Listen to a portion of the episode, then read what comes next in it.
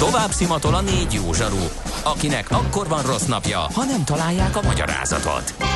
A francia kapcsolat a Wall Streetig vezet. Figyeljük a drótot, hogy lefüleljük a kábelt. Folytatódik a millás reggeli, a 90.9 Jazzy Rádió gazdasági mapetsója. A pénznek nincs szaga. Mi mégis szimatot fogtunk. Ez továbbra is a Millás reggeli itt a 90.9 Jazzy Rádió 06 30 20 10 909 itt lehet minket elérni SMS-ben, Whatsappon, Viberen a stúdióban Ács Gábor. És Kántor Endre.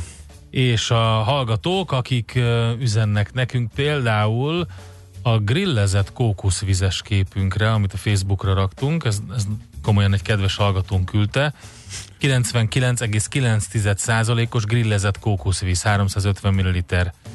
Csak azt mondom, azt írja, hogy tényleg ez van a termékre írva, és ismerek olyat, aki szerint isteni finom. Mások szerint ez nagyon, olyan, ez nagyon finom, olyasmi lehet, mint a pirított alpesi levegő. Szóval, hogy e, igen, a Facebook oldalunkat is szeretném e, ajánlani és nyilvánvalóan jönnek üzenetek is. Azt mondtad, összeszeded őket, de elbeszélgettük az időt itt a um, vásárlói élménnyel és user experience-szel, nem? Igen, igen, majd visszatérünk rájuk. Jó, rendben van. Akkor nézzük azt, ami a legfontosabb. Nem ma, és nem mi találtuk fel a spanyol viaszt. Mesél a múlt. A millás reggeli történelmi visszatekintő rovata akkor, abból az időből, amikor pödört bajusz nélkül senki nem lehetett tőzsdeüzér. Érdekességek, évfordulók, események annó. Mesél a múlt. Így trédeltek dédapáink. A vonalban pedig a rovat állandó szakértője, Katona Csaba, történész, az MTA Bölcsészettudományi Kutatóközpont Történettudományi Intézet tudományos munkatársa. Szervusz Csaba, jó reggelt! Szervusztok, jó reggelt kívánok! Hát és egy egész pontos uh, dátummal uh, jövünk a mai Mesél a múltban. Napra pontosan 170 éve volt 1849-ben a világosi fegyverletétel a szőlősi mezőn. És Görgeiről már beszéltünk, illetve arról, hogy ő nem volt áruló, de most maga világos lesz a középpontban, ugye? Így van, ami hát valójában egy szimbolikus dolog, de ugye minden harc, minden háború, minden forradalom az véget ér a gyakorlatban, és sokszor nem azonos azzal az időponton, amikor kinyilvánítják, hogy ez megtörtént, és természetesen mindig van egy szimbolikus diplomáciai aktus, amikor úgymond ezt kinyilvánítják, tehát hogy az ember az a rítusokhoz ragaszkodik, meg hát szükség is van erre, mert ezzel lehet egyértelművé tenni, hogy a harc véget ért, és mindenkit arra ösztönözni, hogy mostantól ne fogjon fegyvert, mert értve, amit vesztette a dolog. És hát ilyen ez a világos fegyverletétel is, ami azt gondolom, hogy a magyar történelemnek egy ilyen nagyon fontos fordulópontja, tehát ez így beleégett a magyar történelmi emlékezetbe, és természetesen nem is ok nélkül, ugye, hogy a Nemzeti Forradalom és Szabadságharc, ami épp úgy volt a magyar nemzet függetlenségi harca, mint a szabadságért való küzdelem, tehát a európai forradalmi hullám egyik része ez itt, és ekkor ért véget. Ugye nagyon fontos eleme ennek, és azt gondolom, hogy ismert történelmi eseményről beszélünk, tehát olyan értelemben újat nem tudunk róla mondani, hogy e, a csodákkal álljunk elő, hogy valami nem is úgy volt. E, talán a legfontosabb eleme ennek az egésznek, ugye, hogy az Gödvei Artur nevéhez fűződik akit ugye már többször emelgettünk, és megint csak visszautalnék arra, nagyon érdekesen működik sokszor a történelmi emlékezet. Rengetegszer lehetett hallani azt a megállapítást, hogy a magyarok a világ legjobb katonái, de azért ugye az elmúlt pár évszázadban háborút nem feltétlenül nyertünk, aminek természetesen számos és összetett oka van, és nem lehet azzal elintézni, hogy nyertünk volna jó katonák vagyunk, ha pedig vesztünk rossz katonák vagyunk. De ugye egy teljes döbbenet az, hogy van a magyar hadtörténetnek egy valóban kiemelkedő zseniális hadvezére, gondolom csak a tavaszi hadjáratra meg egyébre, és eh, hát ő az, aki ugye a mai napig viseli bár igyekeztünk őt tisztázni az áruló bélyegét emiatt a fegyverletétel miatt. Na most, amikor ezt a döntést meghoztam, és így hát még egy jó 30 ezeres sereg állt a rendelkezésére, akkor abban azért az játszotta a döntőszerepet, és pontosan és világosan belátta, hogy a gyakorlatban itt nincs esély arról, hogy folytassa az ellenállást, tehát gondoljunk az orosz beautkozásra.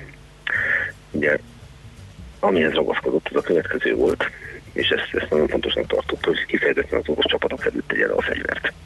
Ugye nem véletlenül, mert szerette volna azt kinyilvánítani, hogy nem a osztrák szövegek győzték le őt, hanem ez a beavatkozó 200 ezeres orosz hadsereg, ami ugye reménytelenítette a további küzdelmet. Ő bízott abban, hogy esetleg politikai tárgyalásokba is kezdhet az oroszokkal, de teljesen egyértelművé tette a orosz fél, hogy szó sem lehet róla, a megadás feltételeiről lehet tárgyalni, de politikai tárgyalásokban nem bocsátkozhatnak. Ugye fölmerültek ilyen ötletek, hogy esetleg valamelyik orosz nagyherceget meghívni a magyar trónra, tehát ilyen módon keresni egyfajta kiskaput, de ennek nem volt valós esélye. Van egy, hát nem egy, hanem rengeteg irat Gözdei Arthurnak van egy levele, amit Szütiger tábornokhoz írt a harmadik hadtest parancsnokához, és ebben közölte vele, hogy az orosz csapatok között kívánja leadni a fegyvert, ez egy német nyelvű levél augusztus 11-én kelt, és Oroszországban őrzik az egy úttani levéltárban, csak idézem, hogy magyarul, hogy mit írt Görgei. Én, mint a tettek embere, de nem a hiába való képe, ismervén, hogy a további vérontás haszontalan, sőt vészhozó Magyarország számára, amint azt már az orosz beavatkozás kezdetén láttam, azt kértem az idéglenes kormánytól, hogy hagyja vissza meghatalmazását.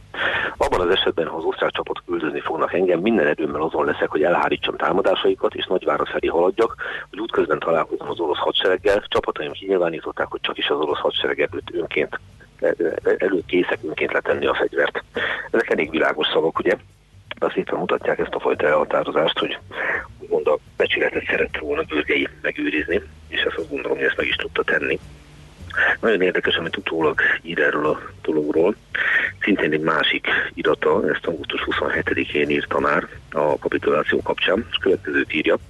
Budaország volt a legnagyobb hiba, amelyet elkövethettünk, mert ez megállt bennünket abban, hogy kihasználjuk az osztrákok felett 1849. április 19-én a Salonán aratott győzelmet.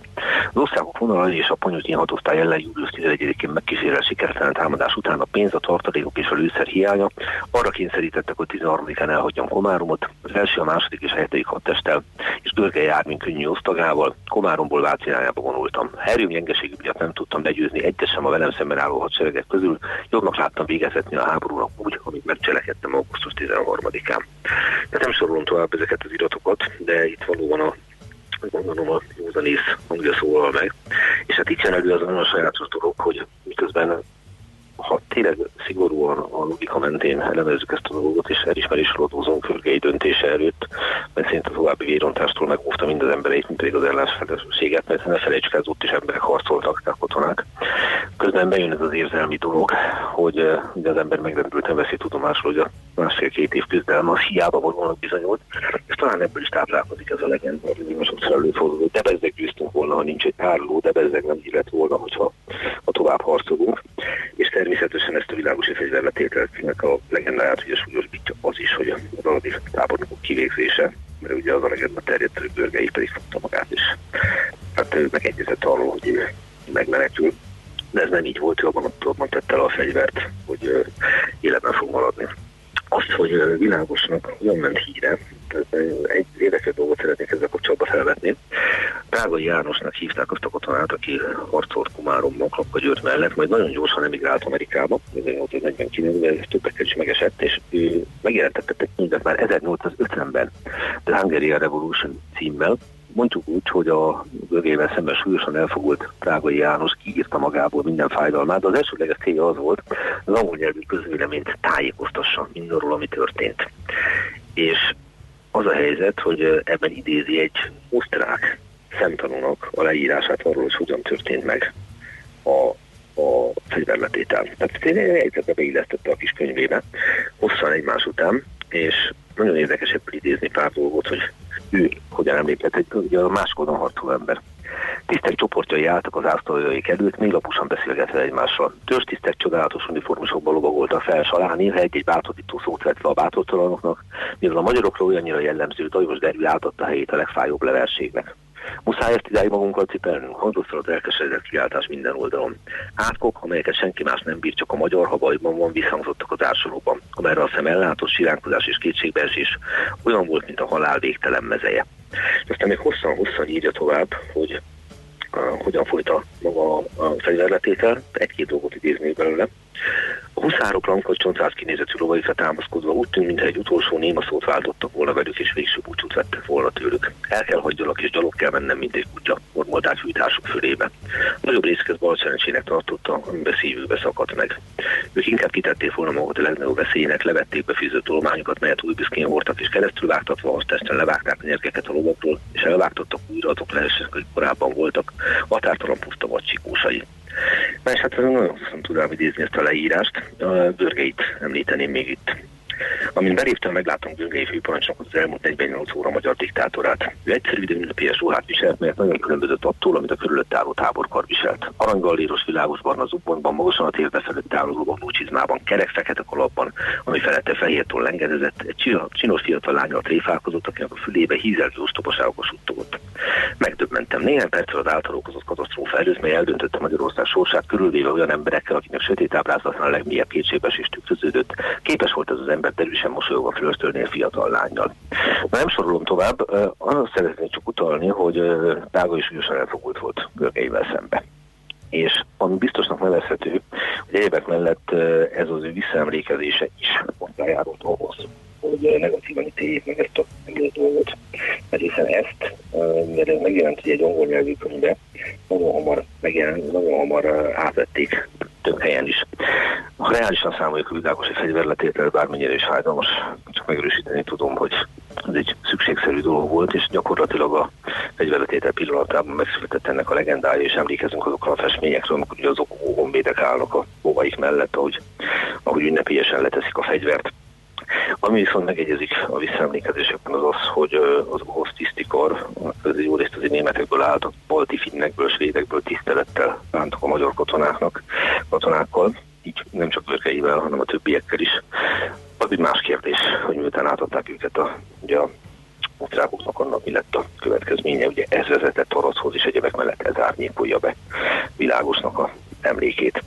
Azt minden esetre el lehet mondani, hogy kizárt, hogy egy vesztes forradalom utáni fegyverletétel az ugye pozitív dologként vonuljon be bármilyen emlékezetbe, de ezzel együtt csak megerősíteni tudom, hogy alapvetően ez egy szükségszerű és elkerülhetetlen dolog volt ezen a helyen. Ha valaki a környéken kirándul, és elmegy oda, akár most így a napokban megemlékezni konkrétan erről az egész eseményről, azért még egy dolgot megemlítenék. Azt uh, érdemes megkeresni a Bohus kastélyt. A Bohus kastélyt. Ugye, Most is abban hol, hol van pontosan? Bohus kastély, ez kérlek szépen világosnál, és ugye itt írták, a 1838-ban épített a Bohus család. Ez egy emlékmúzeum működik, Iván Szlavics és Emil Montja emlékmúzeumaként, uh-huh. és azt kell róla tudni, hogy itt írták alá világosi fegyverletételt. Tehát ez a fizikai helye, annak ugye maga az aláírása sor került, mert ugye egy fegyverletétet azt ugye maga ugye a látványos elem, amikor leteszik a fegyvert, a seregek is vonulnak, de természetesen hát ezt írásban is rögzíteni kell, és hát Rüdiger tábornok előtt itt írták alá megadási jutmányt.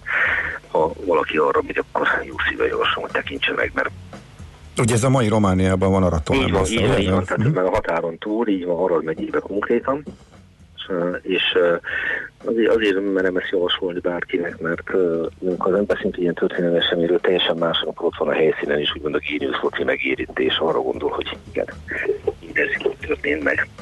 Felmerül persze még az a kérdés, hogy lehetett volna esetleg volna kedvező feltétel kiharcolni, de, de gyakorlatilag nem. Tehát ezt nem lehet elégszer megerősíteni, miközben megvolt a szándék magyar oldalról, hogy ugye Görgei diktátori jogkört nyert mert ugye Kossuth meg is kezdte nem sokkal később ugye az aknamunkát ellene, tehát amikor ugye elkezdte azzal vádolni, hogy hibasült hárulás volt ez a fegyverletétel. De itt, itt arra akarok utalni, hogy hiába volt meg ez a szándék, hogy az oroszokkal bármiféle politikai tárgyalásba kezdjenek, ők nagyon határozottan közölték, hogy szó nem lehet ilyenről, ez a cár döntése volt. Tehát megmondta Kerek Perez Paszkevicsnek, Paszkevics Rüdigernek, hogy nem lehet szó arról tárgyalunk, egyetlen dologról lehet szó, magyar hadsereg tegyen a fegyvert. És akkor így kerül sor erre a tragikus eseményre. Ezzel gyakorlatilag el lehet mondani, hogy 1849 forradalomai szabadságharca elbukott, amit sajnálatosan azért éles megtorlás követett. Amiről azonban, arról még itt is fontos elmondani, hogy az orosz ezt nem pártolta.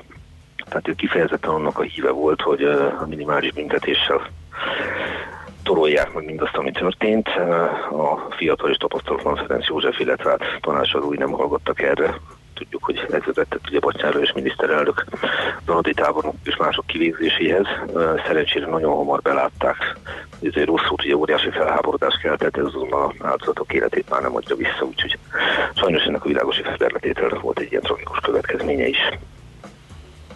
Hát Csaba, köszönjük szépen ismételten. Napra pontosan 170 éve volt a világosi fegyverletétel, és sok érdekességet és fontos adatot mondott el Katona Csaba történész szakértőnk. Jó munkát neked Csaba jövő héten. Is, és, és csak annyit szeretnék talán említeni, hogy ne felejtsük ezt a pillanat gondolt, hogy Görgénynek ott is akkor helyben több tízezer ember életéről kellett dönteni, nem szólva, hogy az egész országról van szó. Hogy próbáljuk meg a felelősség súlyára gondolni egy pillanatig, és képzeljük magunkat a helyében, amikor ott áll ez az ember 30 évesen, és egy ilyen döntést meghoz. Hát igen. Nem kívánom senkinek. Az biztos. Köszönjük szépen, Nem Csaba. tisztelettel rájuk, köszönöm a figyelmet. Szervusztok. Szervusz. Katona Csaba történésszel beszéltünk, tehát 170 éve volt a világosi fegyverletétel. Mesél a múlt robotunk hangzott el. Kövesd a múlt gazdasági és tőzsdei eseményeit kedd reggelenként a Millás reggeliben.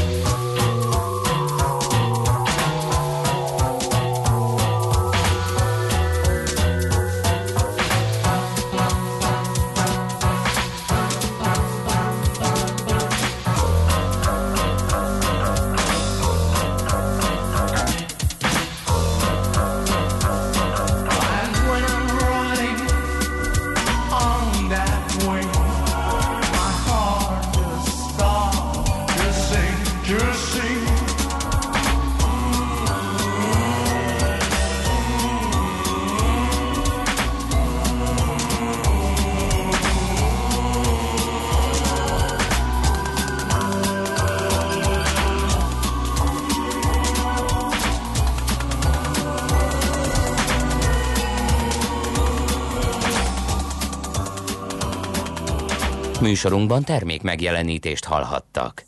Stílusosan kötetlen, a legmélyebb dolgokat is közérthetően tálaló, szórakoztató, kulturális talkshow, immáron hetente háromszor. A Jazzy Hungarikumban megszólaltatjuk a hazai zenei élet színét javát. Itt vannak velünk a legnagyobb bászok és a reményteljes titánok. Elmondják, hogy gondolják, és ami fontosabb, el is muzsikálják.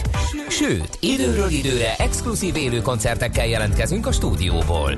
A magyar jazz legfrissebb híreivel, a legújabb jazz felvételekkel és kötetlen beszélgetésekkel vár mindenkit a szerkesztő műsorvezető, Bokros László. Jazzy Hungarikum a 90.9 Jazzin vasárnap, hétfőn és kedden este 7 órától. Igen, immár háromszor egy héten. Hiszen tudják... Szól a Jazzy, van egy jó napom. Rövid hírek a 90.9 Jazzin. A hajózási szakértők jelentésében semmi nem utal arra, hogy a hableány kapitánya megpróbálta volna elkerülni az ütközést. Neki volt elsőbsége, nem számított arra, hogy a másik hajó letarolja, olvasható a hvg.hu-n. Alap birtokába került dokumentumból az is kiderül, hogy a két hajó között nem volt kommunikáció a tragédia előtt. A jelentésből, amely a rendőrség felkérésére készült, kiderül az is, a hableány kormányállásából a körkilátást részben a kémény, valamint a felső fedélzeten elhelyezett ponyva korlátozta. A dokumentumban többször leírják, a viking kapitánya hibásan mérte fel a helyzetet, és az adott körülmények között nem előzhetett volna. A vészhelyzetet az ő vezetés technikája okozta. A kemény kormányzati fellépés hatására tárgyaló asztalhoz ültek a Liszt Ferenc nemzetközi repülőtér külföldi tulajdonosai. A kormány és a Budapest Airport ZRT között zajlanak tárgyalások, de azok kizárólag a repülőtér jövőbeni fejlesztéséről szólnak. Így reagált a társaság a világgazdaságnak annak kapcsán, hogy felmerült-e a részükről a főváros szomszédságában fekvő reptér üzemeltetési és vagyonkezelési jogának eladása. A Sziget Fesztiválra vezető híd felújítási tervei már elkészültek, azokat azonban felül kell vizsgálni, írja a Magyar Nemzet. A hajógyári szigetre vezető K híd felújítása a korábbi tervek ütemezése szerint várhatóan egy-másfél év alatt valósítható meg, válaszolta a lapnak a BKK. Vagyis a felújítás szinte biztos, hogy belecsúszik majd a sziget napjaiba. A fesztivál első napján többen számoltak be arról, hogy amikor Ed Sheeran koncertje után a tömeg megpróbált hazamenni, a szervezők egy idő után csak szakaszosan engedték át az embereket a hajógyári szigetet a parttal összekötő káhídon, ami mintha nem bírta volna a terhelést. Juan Guaido szerint Venezuela alkotmányozó gyűlése arra készül, hogy feloszlassa az ellenzéki többségű parlamentet, vagy előrehozza a csak 2021-ben esedékes választásokat. A magát Venezuela ideiglenes elnökének kikiáltó politikus üzenete szerint a Nicolás Maduro elnök híveiből álló testület a törvényekkel szembe menve akar választásokat kiírni, vagy folytatja az ellenzék üldözését jogi eszközökkel. A parlament az egyetlen olyan hatalmi szerv Venezuelában, amelyet 2015-ös elsőprő győzelmét követően az ellenzék ellenőriz. Az elnökhöz hű legfelsőbb bíróság viszont fokozatosan elvonta a törvényhozás jogköreit. Az alkotmányozó gyűlés párhuzamos parlamentként működik, tagjai Madurót támogatják. Eleinte nyugaton lehetnek záporok, napközben a középső tájakon, késő estétől pedig már több felé kialakulhatnak további záporok, zivatarok. Megerősödik, a Dunántúlon helyenként akár viharossá is fokozódhat az észak-nyugatira forduló szél. Északon és a Dunántúlon 25-30, másút 31-37 fok valószínű. A hírszerkesztőt Czoller Andrát hallották, friss hírek legközelebb fél óra múlva. Budapest legfrissebb közlekedési hírei, itt a 90.9 jazz jó reggelt kívánok! A fővárosban baleset történt a Váci úton befelé a Károlyi István utcánál. A belső sáv nem járható. A Szent István körúton a nyugati tér előtt egy meghibásodott gépjárművet kell kerülgetni. Csak egy sávban tudnak közlekedni, torlódásra készüljenek. Lassú az átjutás a Rákóczi hídon, a Petőfi hídon és a Lánc hídon mindkét irányban, az Erzsébet hídon pedig Pestre.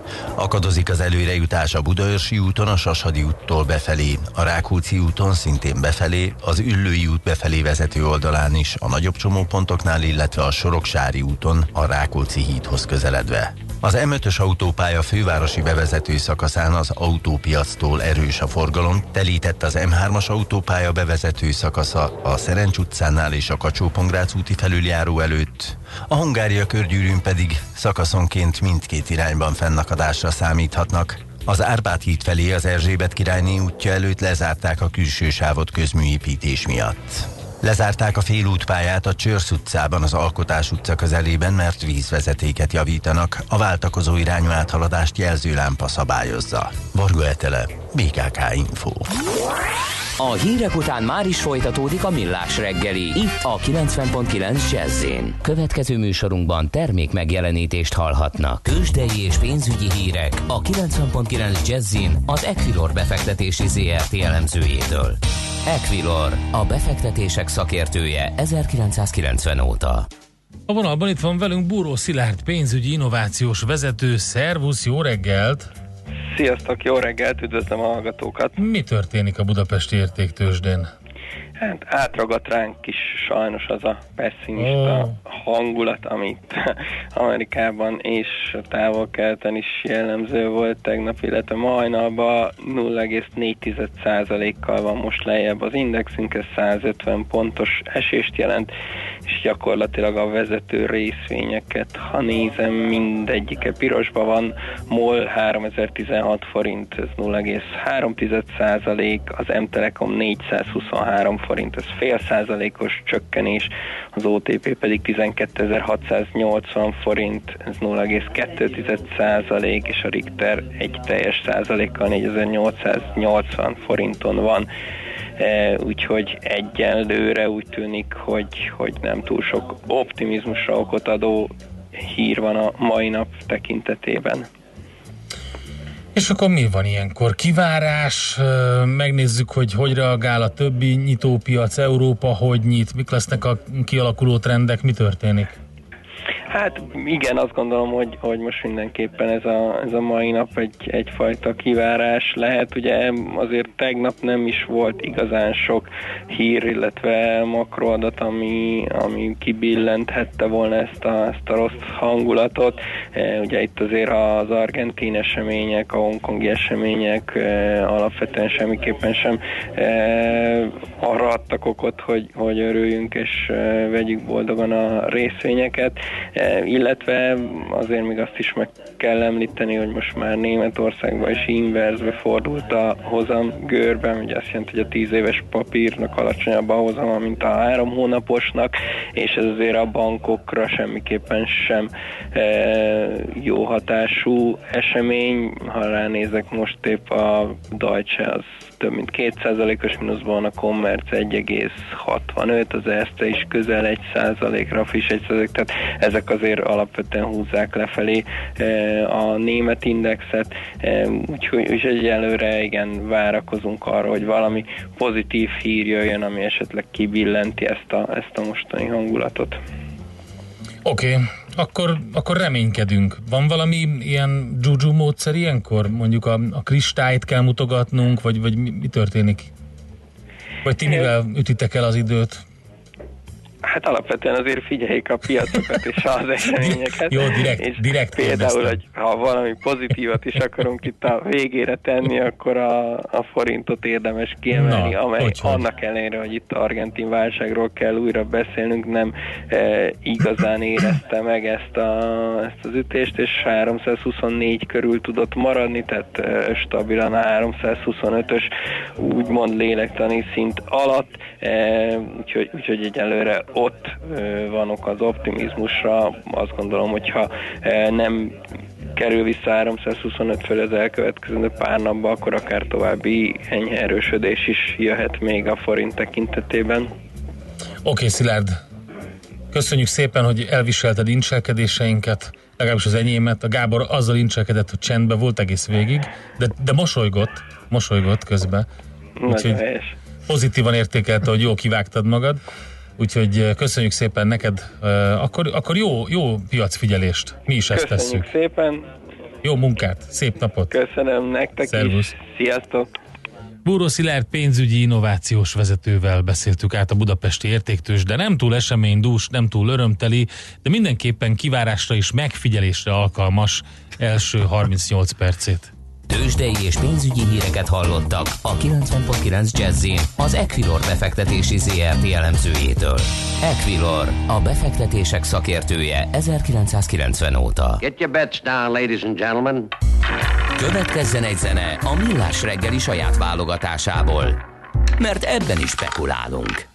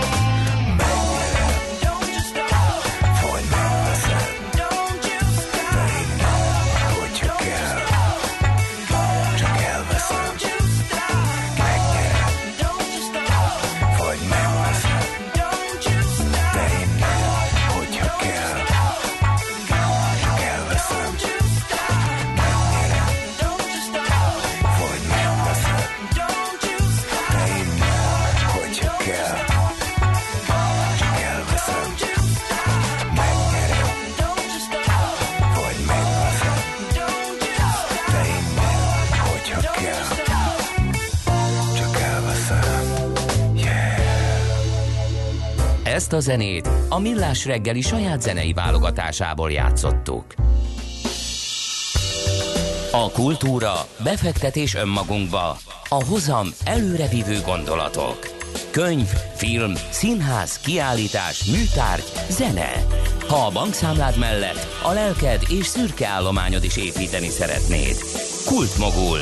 A millás reggeli műfajokon és zsánereken átívelő kulturális hozamgeneráló rovata következik.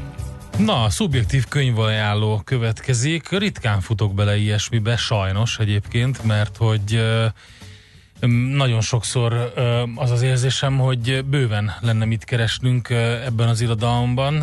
A Skifiről van szó, és a magyar Skifiről, képzeld el. Baromi nagy fogyasztója vagyok egyébként a Skifinek, csak hát ugye nagyon nehéz kiemelkedni abból a abból a hát kulturális cunamiból, amit mondjuk az angol száz szerzők főleg, de egyébként mondjuk azt, hogy az oroszok is ott vannak, de az angol száz szerzők mindenképpen nagyon erőteljesen uralják a műfajt, és éppen ezért nagyon klassz néha olyan könyvet a kezedbe venni, ez pont egy barátom ajánlására, amit magyar szerző írt, Ráadásul ez már a harmadik könyve, és teljesen az én szegénységi bizonyítványom, hogy az első kettőt sem vettem észre, de legalább ez a könyv majd elvezet hozzá. László Zoltánnak hívják az írót, és ráadásul nem is most jelent meg a könyv, tehát nem egy új sztori. E, úgyhogy minden esetre őt a 2005-ös Glasgow-i Eurocon-non kitüntették, és gyakorlatilag tényleg egyetértek sok mindenkinek a, a véleményével, hogy ez a könyv, ez a sci-fi, sci-fi science fiction nem marad el semmivel a nemzetközi élvonaltól. Ö, teljesen ö, beágyazódik oda, viszont nagyon érdekes, hogy mivel ugye ö, magyar szerzőről van szó, belerakott egy nagyon klassz Budapest szállat a sztoriba, ami ráadásul azért is aktuális, mert egy a Sziget Fesztiválnak egy ilyen jövőbeli változata ö, megvan a könyvben, Ö, és a címe a keringés, ezt nem mondtam még. Uh-huh. Ugye most meg fogom keresni egyébként a többi könyvét neki, és, és olvasgatom. Ráadásul egy, ahogy nézegettem itt a különböző interjúk alapján, egy, egy fiatal um, íróról van szó. Na, 2007-ben jelent meg azt hiszem ez a könyv, a keringés, tehát azóta szerintem még termelhetett is, úgyhogy mindenképpen László Zoltán nevét ezt így megjegyeztem. Az a lényeg, hogy ez egy olyan skifi regény, ami amiben van mindenből egy pici. Tehát van egy kis cyberpunkos vonal, van egy kis ilyen Arthur C. Clarke tudományos, fantasztikus vonal, van benne egy jópofa ilyen közép-európai uh, sztori, és hát lényegében uh, három szálon um, kering a, a cselekvény, a három fő szereplőt, központi szereplőt ugye váltogatja így a cselekmény, és az a, az a jó benne, hogy érdekes, hogy 2007-ben írta, de teljesen aktuális mind a mai napig, ugyanis a globális felmelegedés, klímaváltozás és emberi pazarlásnak a hatásait és annak a negatív hatásai miatti szituációt boncolgatja. Az a lényeg, hogy teljesen élhetetlenné válik. Hát vagy nem teljesen, de azért az biztos, hogy a közeljövőben már a könyv cselekményéhez képest teljesen élhetetlenné válik a Föld, és és megoldásokon dolgoznak. És azon, hogy az a megoldásokon dolgoznak, és kitalálnak egy, egy, olyan, egy olyan módszert, amivel időt lehet ugrani.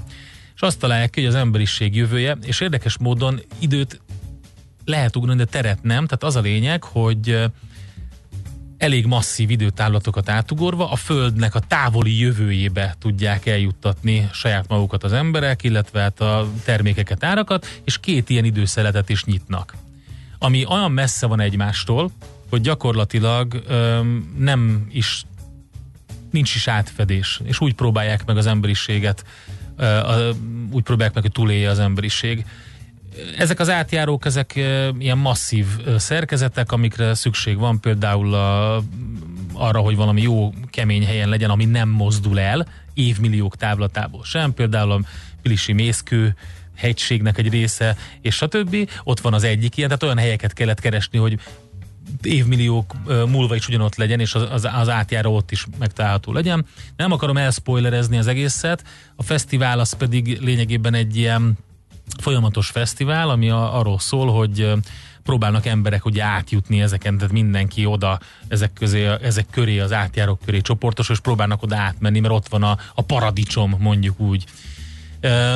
És nagyon érdekes tényleg, hogy van ez a budapesti szál benne, és lényegében azt lehet mondani, hogyha nem túl nagy szavak ezek, mondjuk egy olyan íróra vonatkoztatva, akit az ember nem is ismert, és akkor olvastam először a, regényét, hogy tényleg egy ilyen klasszikus skifi regényről van szó, van benne minden, társadalmi kísérletek, egészen elképesztő filozófia, hogy ez, ez mi történik, ugye a, a, a klímaváltozás, az emberiség jövőjével kapcsolatos kérdések, egy kis tudományosság, ami persze nyilván nem nincs kidolgozva, hiszen olyasmiről van szó, olyan technológiáról, amit nem ismerhetünk, de minden esetre a jelenlegi technikai tudásunkból kiindulva lehet azt mondani, hogy klasszikus skifi, és tényleg nagyon komoly, ugyan azt mondom, hogy, hogy, hogy nemzetközi szintű könyvről van szó. De hogy talált erre? Mondom, egy, egy, van egy barátom, akivel nagyon sok ilyen skifit olvasunk, és el Ja, szoktunk járni, aha. beszélgetni róla, és ő mondta, hogy ő most ezt olvassa. Mondom, add Csak már kölcsön, mert nem furcsa, ismerem. Ugye 12 éve jelent meg. Igen, és mondom, és nem, újabb nem, könyve is. Aha. nem tudtam róla, úgyhogy felkeltette az érdeklődésemet az író mindenképpen. Szóval, hogy ugye a, érdekes, hogy benne van a biznisz és a pénz az egészben, tehát természetesen a, a, arról szól, hogy ki fogja megkaparintani ezeket az időszeleteket, és ki fogja ott kiaknázni azokat a nyersanyagokat, azokat a, a meg egyáltalán mindent, ami arról szól. Tehát itt is benne van ez a ö, az emberi, emberi társadalomnak a most már gyakorlatilag velejárója. Szóval nagyon érdekes szerintem, és mindenképpen ajánlom, hogyha valaki nem szereti az ilyesmit, és nem, nem olvasott még tőle, akkor akkor mindenképpen, tehát László Zoltán a Keringés című könyve. Az a baj, hogy azért nem tudok jobban belemenni a részletekbe, mert mindenképpen el spoilerezném a, a sztorit, de nagyjából elmondtam, amit lehet tudni. Üm, ha rákerestek a neten, akkor lehet a szerzővel az egyik ünnepi könyvhéten csináltak ilyen videóinterjút, és azt is érdemes megnézni. Üm, és üm, mondom, nekem kedvet csinált ahhoz, hogy még mást is olvassak tőle. Nem tudom, a kedves hallgatók közül ki öm, olvasott tőle, de, de ha igen, akkor írjátok meg 0630 20 10 909. Á, Akkor te a sci-fi világban mozogsz, én ebbe biztos, hogy nem fogom beszippantani magam. Miért? Soha én Nem maradok. tetszett? Amit mondtam? Mm, az, az, amit mondtál, figyelj, nem a műfajom. Tehát olyan távol van tőlem, hogy ez, soha nem de, az, fogok. de, de ez nem a Star Wars, tehát a skifi, Én nem, soha nem nem. értem. Nem, nem, nem, tudom, tudom. Nem. Ezek inkább öm, inkább Figyelj, ahogy a társadalmi, szociológiai Én gondolatok. értem, figyelj, én a Galaktika magazinba is belelapoztam, aminek, ő, ha jól tudom, szerzője, vagy ott is, vagy hasonló Igen, magazinba szokott hogy- publikálni, lehet, hogy nem pont ebbe a másikba, nem, ez egyszerűen távol van tőlem, és nem érdekel. Oké. Én abszolút előveszem ismét, leghasányabb hang, a va- kőkemény valóság, habosítva kicsit nyilván, az egyik legizgalmasabbnak ígérkező sorozat az HBO-n a Fox News fölemelkedéséről. Ma, én erre hetek óta erre várok, és nagyon kíváncsi vagyok rá.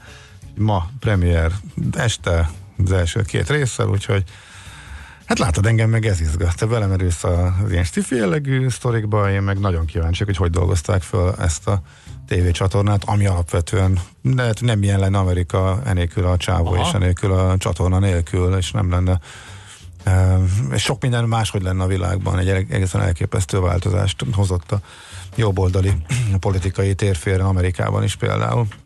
Na, úgyhogy kíváncsi. Én erre vagyok most leginkább kíváncsi.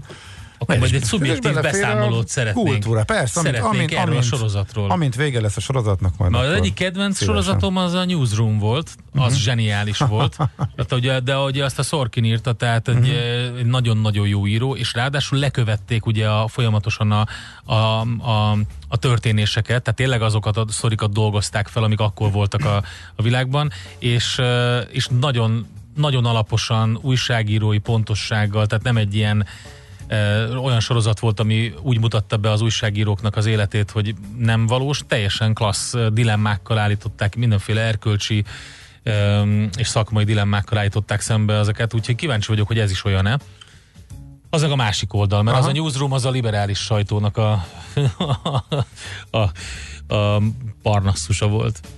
Kultmogul. A millás reggeli műfajokon és zsánereken átívelő kulturális hozamgeneráló rovata hangzott el. Fektes be magadba, kulturálódj! Most látom, van a, még könyve 2009-ben a nulla pont, Igen, Aztán az egyszer 12-es is. volt ö, a 2013-ban, és ö, 17-ben pedig a Távolvíz című könyvek, tehát László Zoltánról beszélgettünk, Skifi íróról.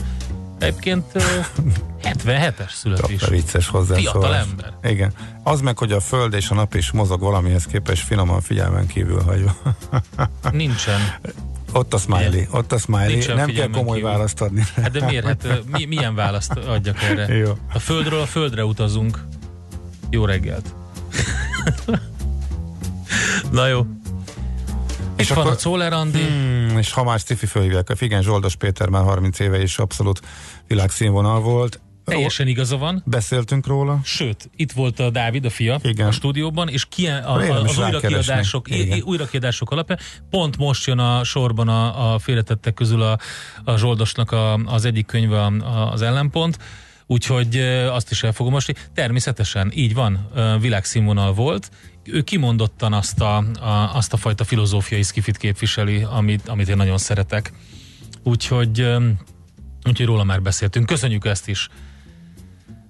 Andika, itt van Igen. legfrissebb hírekkel, információkkal, nagyon vidáman, mosolygósan. Mm. Holnap már nem jöhetsz ilyen ruhába, Hát nem. hideg lesz, eső lesz, fel kell venned a bakancsodat, Bundabugyit, igen. úgyhogy Hát azért az túlzás, de túlzás. Nem lesz annyira hideg. Egyébként csak egy kapcsolódási pont, ugye ez László Zoltán 2008-ban Zsoldos Péter díjat kapott viccelj! egyébként, csak Na hogy a, a két szerző akkor így módon kapcsolódjon, tehát ezt Minden. még ide mindenképpen becsatornáztuk. Ehm, Hát, igen, bundabugy erős túlzás, de egy, egy, Egy meleg, lightos, vileg, melegvizes egy- palack, melegítő Nem. Meleg hajnalban, igen. egy, egy uh, hát nem is nem pulcsi, egy ilyen szavazzátok meg, kis... hogy mit vegyek fel. Szavazzunk Én most csak a már, melegségét, nem, csak a melegségét szavaz. Persze, Tessék, én üljön. tudtam, én tudtam, persze. A melegségét szavazod meg? A, ruhadarab, a, a Milyen ruhadarabnak, távlatokba viszed ezt a a műsort? ruhadarabnak, amit holnap reggel célszerű lesz fölven. Lehet, hogy te se húzol rövidgatját holnap reggel, nem tudhatod. 10 fok, mínusz 10 fok holnap reggelre. Na, ez már Mínusz, vissza. nem. A mostani nem mínusz Ez 10 egyre fok. rosszabb. A 10 mostanihoz képest. De azt mondja, mínusz 10 fok. Így van. És ilyen emberekkel ülünk itt egy stúdióban. Na, köszönjük a figyelmet, szerintem ennél már nem lehet lejjebb. Holnap próbálunk innen kimászni Bandival. Morgós szerdán? Ismét morgós szerdával. Úgyhogy jövünk, eh, úgyhogy 6 óra 30 perckor. Ugyanitt, sziasztok! Már a véget ért ugyan a műszak, a szolgálat azonban mindig tart, mert minden lében négy kanál. Holnap reggel újra megtöltjük a kávés bögréket, beleharapunk a fánkba és kinyitjuk az aktákat. Addig is, keressetek minket az arcaktákban, a közösségi oldalunkon. A mai adás podcastjét pedig holnapunkon. Millás reggeli, a 90.9 Jazzy Rádió gazdasági Muppet show-ja. Ha csak egy műsorra van időd idén, tégy róla, hogy ez legyen az. Csak egy dolog lenne még.